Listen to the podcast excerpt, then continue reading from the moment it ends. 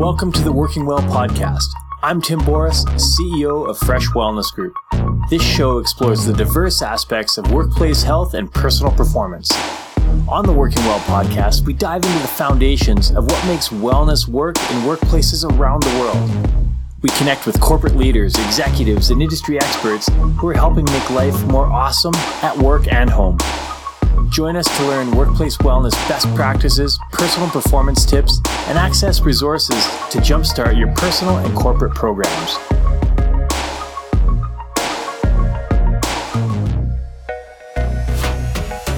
Leadership is crucial to the well being and performance of people and organizations.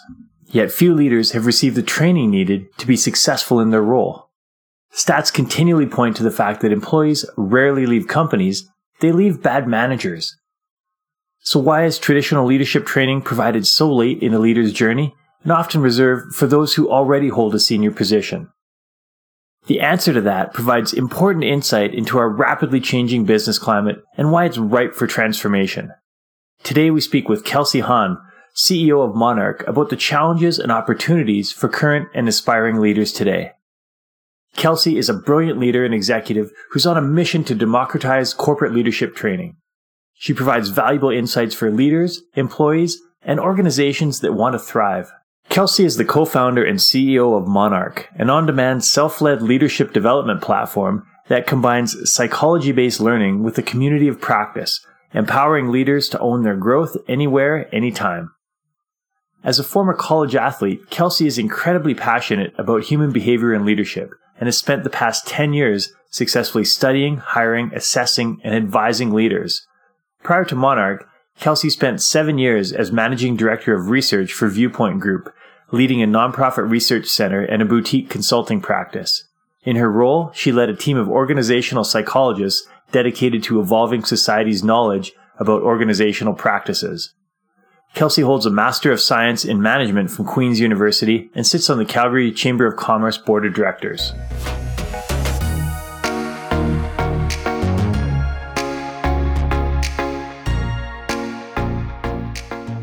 Kelsey, so glad to have you on the Working Well podcast. I'm excited to chat with you today about leadership training in organizations. And now you have just a, such a varied background. I'm really so excited to hear about how you got to this point and uh, how you launched your new company.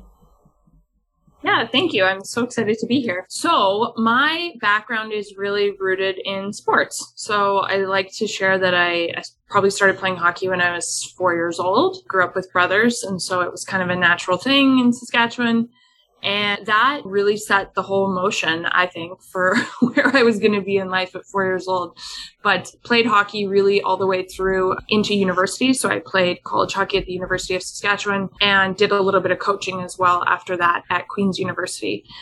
And so from a very young age, I was always super curious about watching coaches and how they communicated and always really intrigued by the teams that had, you know, didn't didn't necessarily have like a stellar bench but functioned really well and were able to succeed as underdogs. And so i've just generally always been very curious about leadership and coaching and teams and performance and motivation and when I went into university, I said, okay, how can I somehow build a career out? And so naturally started studying what's kind of termed in business school as organizational behavior. And so, yeah, so after did some schooling and education around that, I did a, a master's in organizational behavior at Queen's University under a very prominent leadership researcher in Canada, Dr. Julian Barling. And primarily what I was doing was studying abusive supervision, which is just a really negative form of leadership. They call it abusive supervision. what we did is we studied it. We studied the NBA as a proxy for organizations. And so we looked at data and coaching and team performance that was occurring over a 10 year span in the NBA. And then we use that to really make organizational conclusions about what we can learn and how we can adapt that from teams. And so that really for me set me on my path to being just totally passionate and wanting to find a career and build a career around how to support management teams and leaders in the workplace by applying i think everything that i have, had learned and loved about sports performance. That's I, as someone with a sports background myself i i absolutely hear that. And it's very interesting to draw the parallels between leadership in sports and leadership in the corporate world. And anyone who's been an athlete under a dictator style coach knows that it rarely works that well for the long term. As you've gone into the, the corporate world and you've done this research, what are you seeing in terms of how leadership is changing and how it's impacting business bottom lines and the employees these days? So how leadership is changing more generally i think it's a really good question because one of the things that we talk about i mean certainly the pandemic definitely accelerated I think existing trends that were already were already happening, automation and e-commerce and some integration of remote work. But ultimately it just really sped that up. It was like over two years it, it was happening and then it was like, okay, we all have to get on board whether we're comfortable with it or not. And I think that that ultimately really jolted how leaders were used to performing and how they were used to leading. So to go back a bit, the modern office was really created after World War II. If you look at the military model, very strict hierarchies created typically by men for men. And then that really trickled into the leadership literature. So early approaches to leadership really focused on who could be a great leader and what they looked like and how they acted instead of how to make a great leader. I agree. Yeah. Yeah. And this was this idea of like the great man or the great man theory. And it was this idea that a leader would look and act a very certain way. And so ultimately it, it really set in motion this whole exploration of are leaders born or made? And the great man really centered around leaders are born and they can't be made and they look and they act like this. But luckily, over time, over like the last 50 years of research, research has only ever found a pretty weak relationship between leader traits. So personality and genetics and success. And so what we've learned over time is that most abilities that actually distinguish good leaders from great leaders are behavioral. And so that's quite interesting. And so I think what we're seeing now is it has been this gradual change and it's being accelerated now. Um, but there's this kind of growing realization, I would say, that the leadership model and the, the way that we've trained leaders in the past is broken. So command and control, this transactional style of leadership is going out the window. And there's less focus on managing people, more focus on leading them. And so now you hear a lot of talk about transformational leadership and authentic leadership. And now we're, we're looking at our, how do we promote people beyond just technical skill and looking at their ability to really lead and influence all different types of people in the organization. Well, this is that, that old adage that people get promoted to their level of incompetence, right? if there there's no training and development through the process, so many businesses out there have really skilled technical people that have been promoted into a leadership position and they've never been taught how to lead. So, what are you seeing in terms of how leadership training is done in organizations and who has access to it? Yeah, so I think that's a space that we're really looking to fill with Monark because typically what we see in organizations today, and it's still pretty prevalent, I would say, in Canada, is that we only offer training, leadership training in particular, to employees once they're 10 or 15 years in and they're already in leadership positions the irony of it the phrase that we've used before is it's it's like training for a marathon the morning of the marathon. So we, we, we only give them this training after they've already proven their loyalty and their competence. And then it becomes much more of a check the box exercise than something that as an organization, we actually hope to see ROI on, which is very unfortunate. And, and part of the reason for that, there's a number of problems I, I would say that are kind of systemic in the leadership development and training space. But one is that the programs are very expensive. So it does limit who has access to this training. And naturally, over time, you can see how it's created a system of, okay, well, we can only invest so many dollars per employee. Who is our investment going to go to? And so one of the things that we're really trying to do with Monark is democratizing that access such that we're providing training into the, the very front line of the organization, allowing people to really develop and grow their leadership skills before they're put into those first leadership situations or before they're even promoted into a leadership position.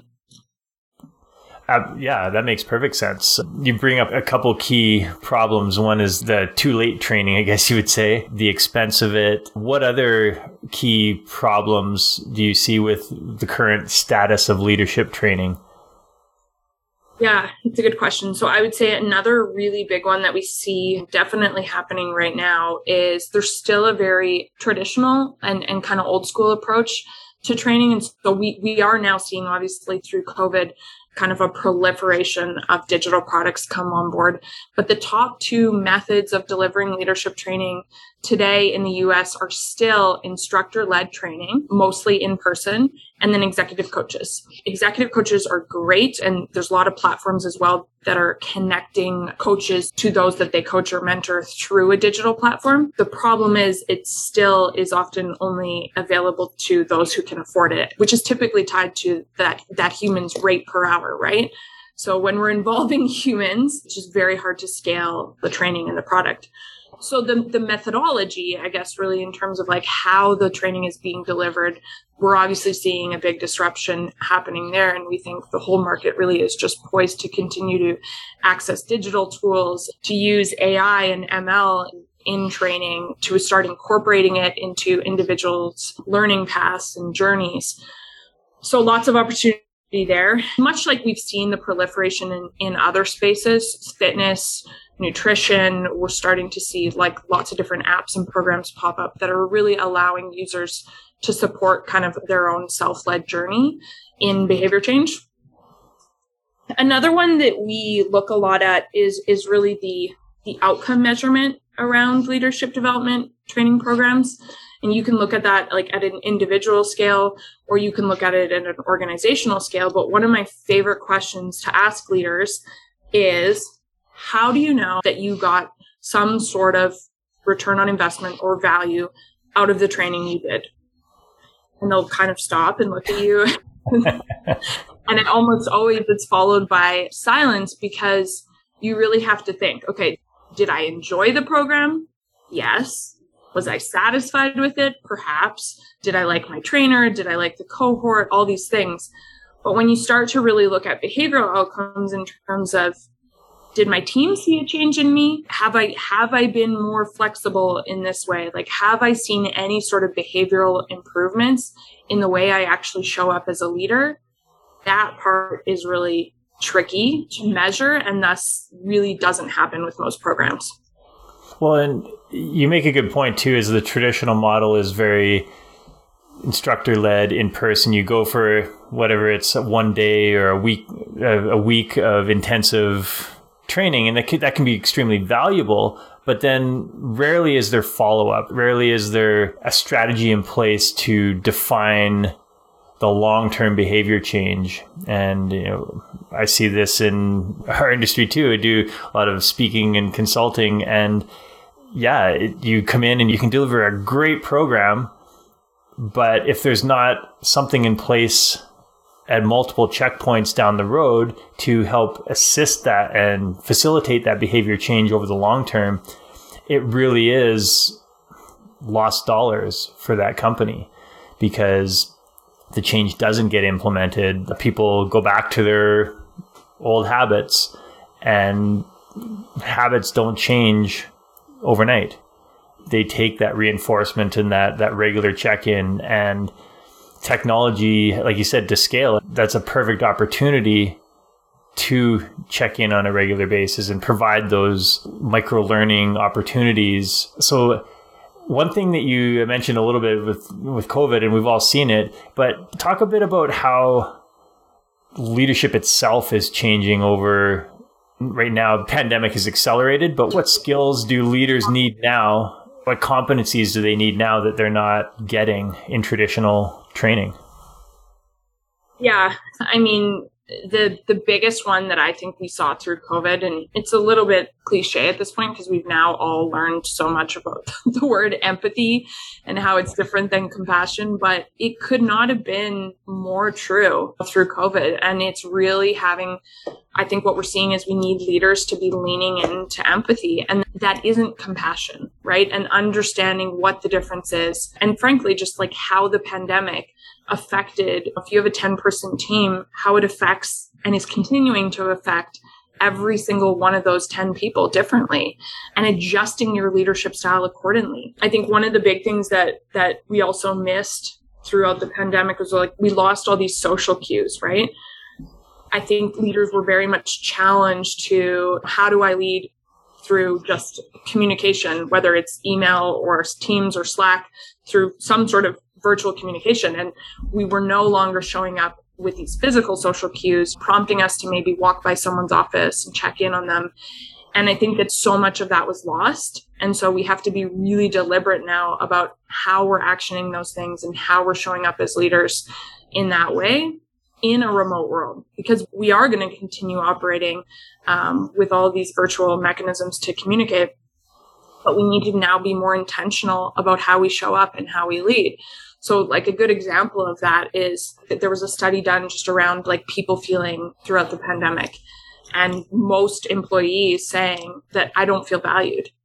Right. And so it's a very simple behavior for a leader to just show up and say, I really value the work that you're doing and for that to be such a transformational thing for someone to hear but we lost so many forms of communication that we just stopped saying the things that people really needed to hear that can be very small but simple and powerful things but I'd, I'd, even take that further and say that while those things are absolutely very important, they're not typical. Those are what we call soft skills that aren't normally taught in leadership.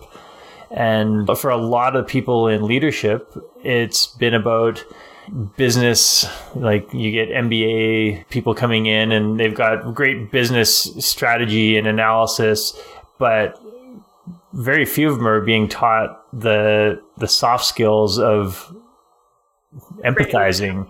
Yeah empathizing with people and having and strong communication skills. And that has we've seen over the last couple years is extremely important. And so how is Monark looking to change that? What are you doing differently yeah. And that's a good point. And I think one of the reasons why we've defaulted to training leaders on technical skills is because it's easy to measure, train, and implement. Again, like behavioral things such as inspiration and modeling types of behavior, creating, like leading with empathy, leading with authenticity, having strong communication skills. These things are all way harder to measure, even though it can be done. But so I would say that like traditional programs really stray away from them because you don't want to find yourself in a position where you haven't delivered on that behavior. And so it's a lot easier to measure on other things. But ultimately, where we're pushing for is we have an eight framework model of leadership or eight behavior model of leadership that I should say. And we are training people on behaviors that are all evidenced to correlate with leadership performance. And so really, truly, it is the science of great leadership as defined by how all of these behaviors show up in performance. And so one of the ways that we're doing that, like you said, is like we're really focusing on habit building at the most basic level, which is getting people to engage in their development and come every day to work with a growth mindset. And so focusing on tiny little behaviors and things that they can be doing every day, things that they can be practicing in a very applied sense versus something that you're learning for one hour at a course, which research shows 90% of that information you're going to lose. So really it's for us, we just talk so much about the magic and the execution of the way that we're training and conducting our training versus what we're actually training on. Um, the other aspect I'll say is that most programs I would say take a very one size fits all approach. And we have a very personalized nature in what we're doing. And so we start with assessment from day one. You get a 360 assessment in our application. And then that really sets your baseline. And you now kind of like a base level understanding of how you show up in your own mind as well as in relation to your coworkers and what they think of you. And you can now go off and learn and really guide and direct your learning based on where you have gaps or blind spots. And so your training can really be directed around where do I actually need training versus this like one hour webinar that's going to teach you how to be more charismatic which isn't an effective skill frankly, for all leaders to learn. I think that's where our leadership training really goes awry sometimes in the industry. It's like, well, let's teach every leader in the world how to be more charismatic. Well, yeah. I'm sure we can all think of examples where we've had or known someone who's a great leader who has zero ounce of charisma, right? Yes. And, that, and that's okay. They can be very effective without being charismatic. Well, that's this flawed vision of what a leader should be. And everyone is unique and brings their own personality and self to it. And you can have all kinds of great leaders. And one thing you mentioned was the, the 360 assessment. And I know they've come in and out of favor at various times, mostly because of how the, the poor implementation process of the information. What can you speak to on that in terms of how the information from your 360 is best utilized. Yeah, it's such a good point. In our private practice, my partner and I, we we would do traditional 360 consulting and engagements. And I would say oftentimes the purpose of the 360 was performance related. So management or the board is looking to get a sense for how an executive leader is showing up on performance versus how 360 tools should be used, which is a development in a developmental fashion. And so if you're looking to make a decision around someone's employment after conducting a 360, that's where all the fear around yeah. 360s came from. so, yeah, a lot of people are like, I don't want to do a 360. Those are very scary things. So, we're really trying to change the mindset around how they're used and in the cultures that they're being used in. So again, really shifting the focus to developmental. We've done everything from make the process really seamless to engage in for users as well as raters. So making it much more quicker, user friendly, more timely, frankly, so that the data feels more real time to you and where your behavior is today. And then ensuring that confidentiality and anonymity is like number one, always a prime focus. And so we never want users to feel singled out and we never want raters to feel like their anonymity was compromised because of the feedback they gave. And so, so far with our customers, when we position that way, and I think that when the product is being used and supported in the right kinds of cultures, I think we're eliciting the right kinds of behaviors around a product like that. So, like you said, around the implementation. Okay. And that's good to hear because, yeah, the, you can get some great information but how that information is used, I've personally seen it misused many times, and a lot of leaders, yeah, it it I not drives them away, but it makes them fearful of that development process. Um, and I think the other component is like we want you to look at your results and say, okay, this is great. There's something I can work with here and not feel terrified. Where do I start? Holy cow, this is overwhelming. Like the number of times I've heard that after debriefing someone on a 60 page report that tells them every in and out of their personality at work. I mean, that's not the goal. You want someone to come to the table and say, here's something very tangible that I can start working on today that I know will have an impact. And so that's really the goal, right? Is don't scare people away, get them engaged in their development and allow them to feel like they have a lot of control and autonomy over what they're doing and what they're actually practicing. Absolutely. And there's lots of talk these days about the, the great resignation or the great reshuffle, or I've heard other names as well. And one thing I read recently was that at the beginning of the pandemic, it was a lot more of the entry level, lower seniority workers that had higher than normal turnover.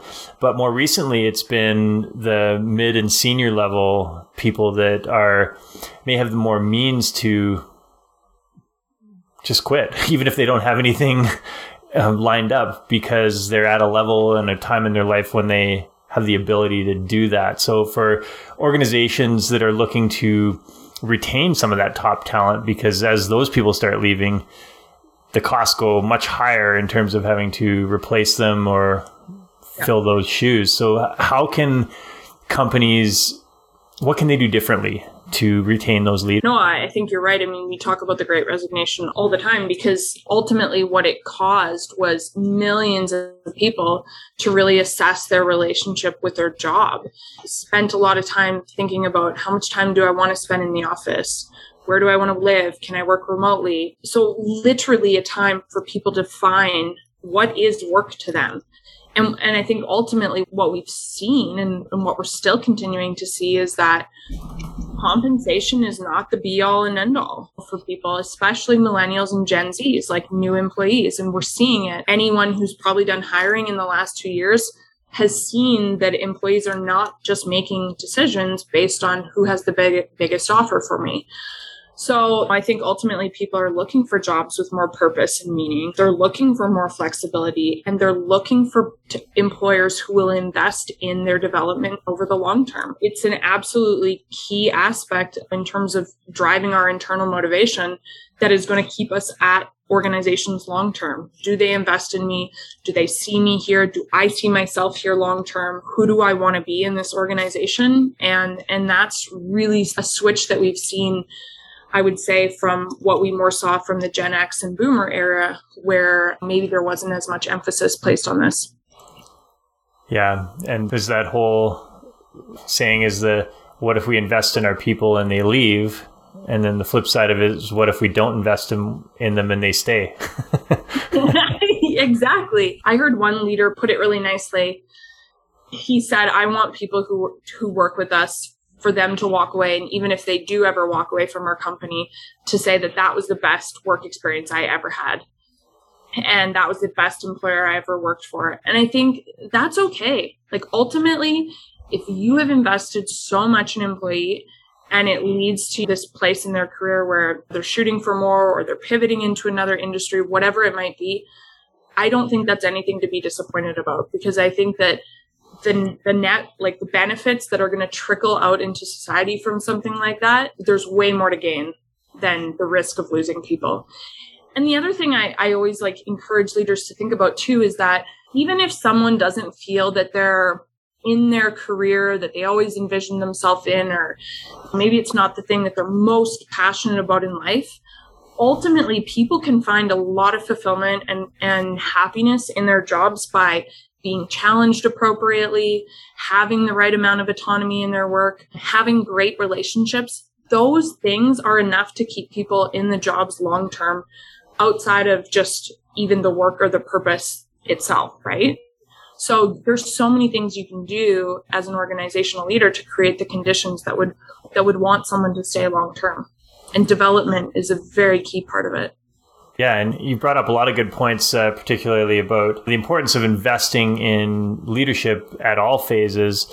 But one thing I know comes up, I've talked to various leaders in the past, is with the higher turnover, especially at the early starts of the career, as they say, people change jobs on average, it's like every two years now or something, and careers every five years. So, from a cost effective standpoint, how do leaders, without investing all this money in someone who's going to leave in 18 months or two years, how, how does that fit into it in a cost effective way?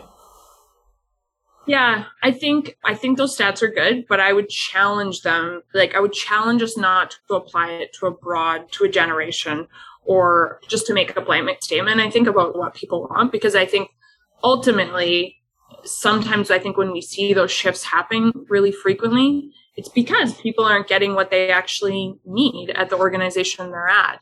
So I think that the companies that are really going to be able to compete over the long term are the ones that are offering these opportunities.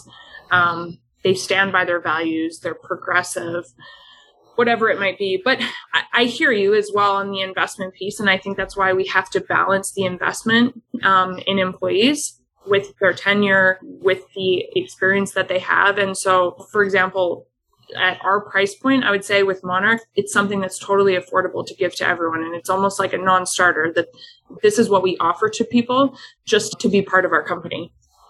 I just think we run into so many problems when we start saying, well, only you have access to this and only you have access to this.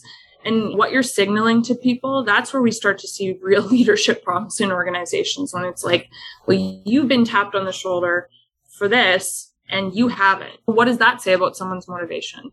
They're not going to be very inclined to want to stay in the organization if the organization doesn't see a future for them. Yeah, absolutely. And I'm glad to hear you say that because, yeah, well, there's always turnover in organizations. The people rarely well, there's always reasons people leave, but the biggest number one reason people leave is because of their leader.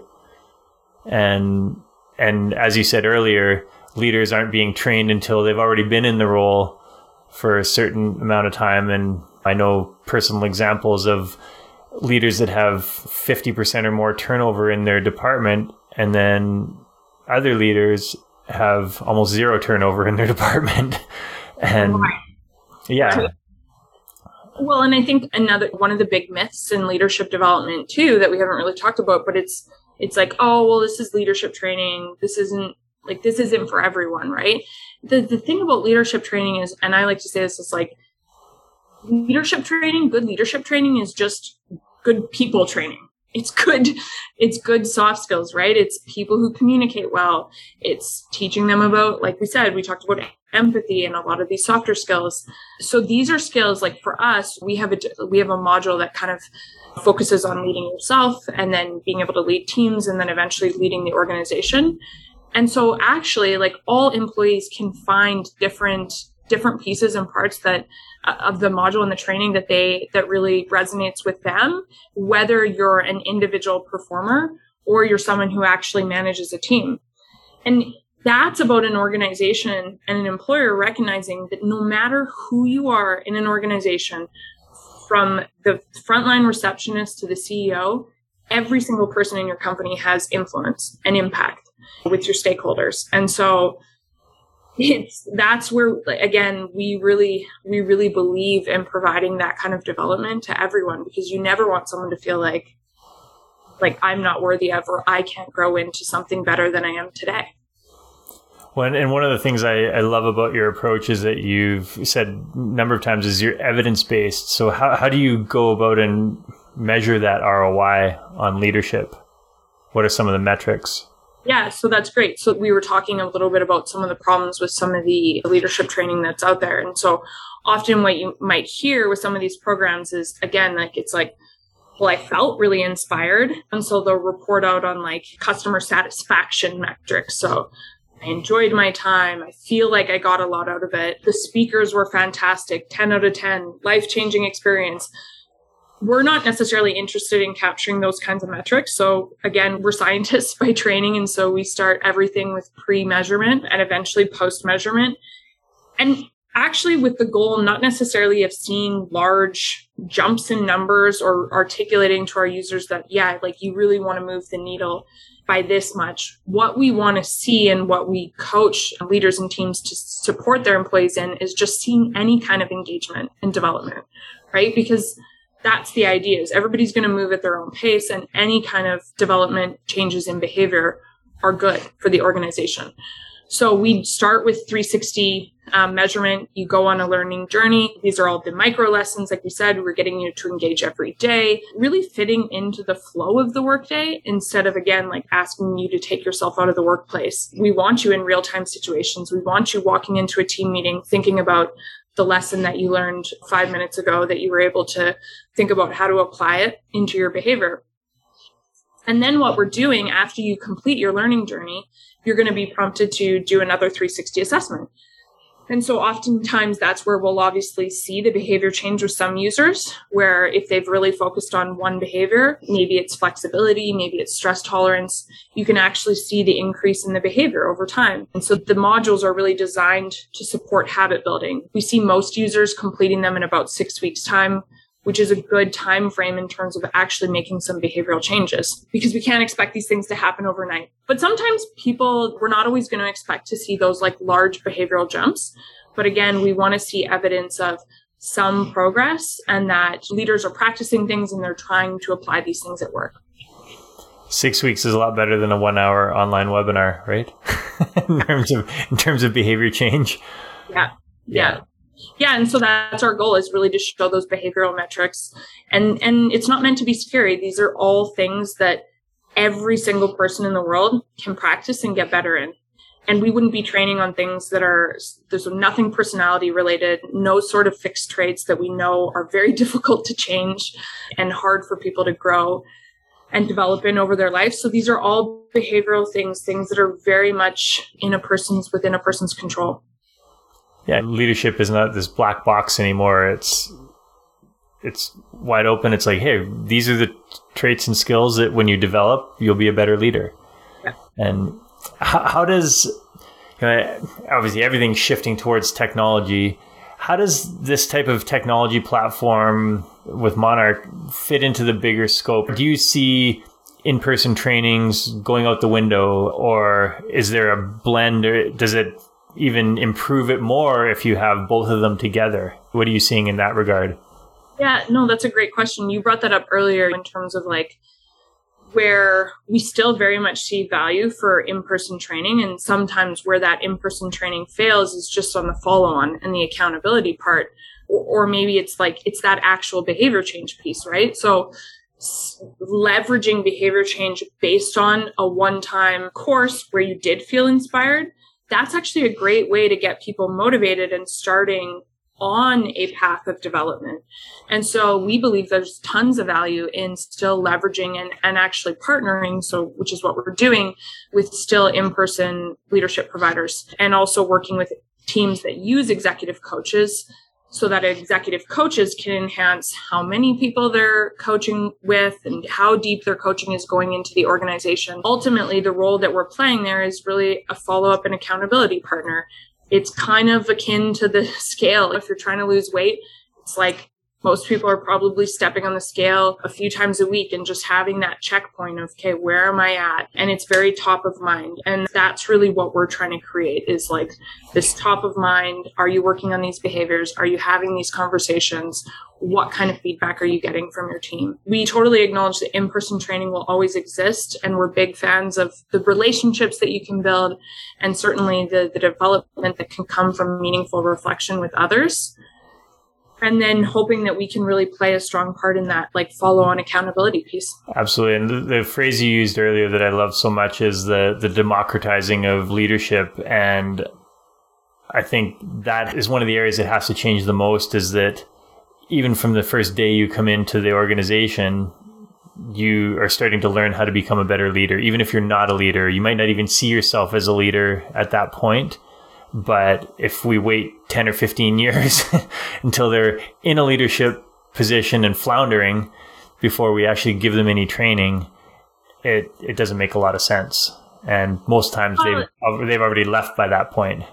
They've left or behaviors become very fixed, hard to change once you've been doing something for 15 or 20 years and you've already been promoted to a position of competence or of power why would you be changing your behaviors at that point? So there's a lot of like, there's so many reasons why we need to change the narrative around who gets training, how early it's being delivered, and kind of the value and the message that we're sending to those people who get it.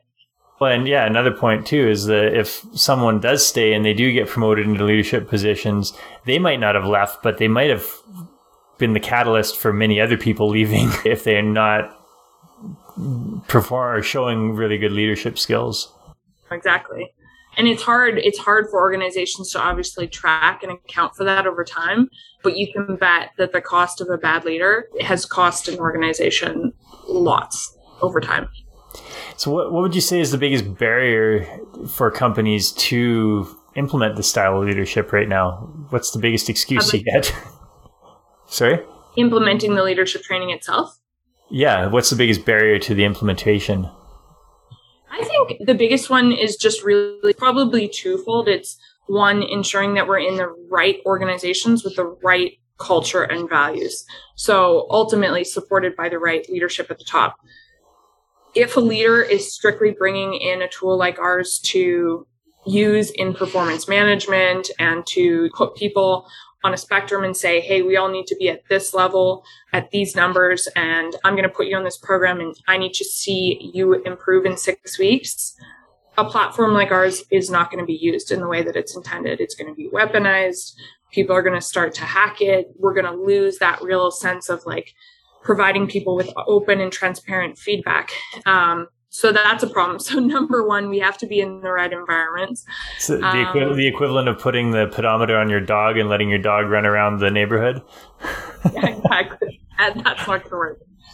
and then secondly, we need to be in organizations where there's we still need to there's a learning curve around the adoption, right? And so what kinds of conversations are leaders having with their teams or individuals on their team once they're using the Monark app? Those are some of the ways that we still need to become embedded into the organization just to really change the culture around how you view leadership training right? So these things are ongoing conversations. And if you lead a team, your job is to be supporting the growth and development of other people.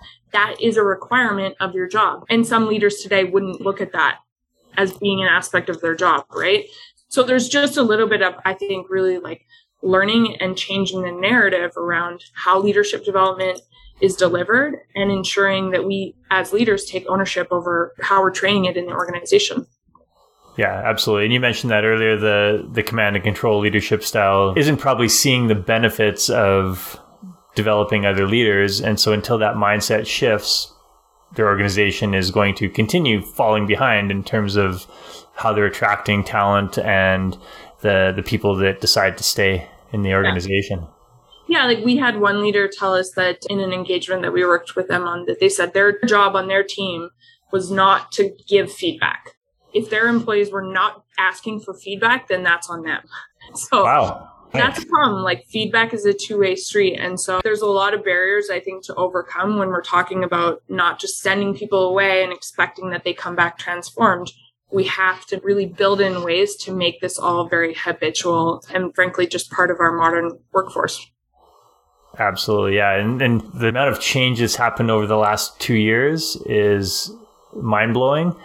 And I think that flywheel has been put in motion, and the changes over the next few years are going to be just as immense.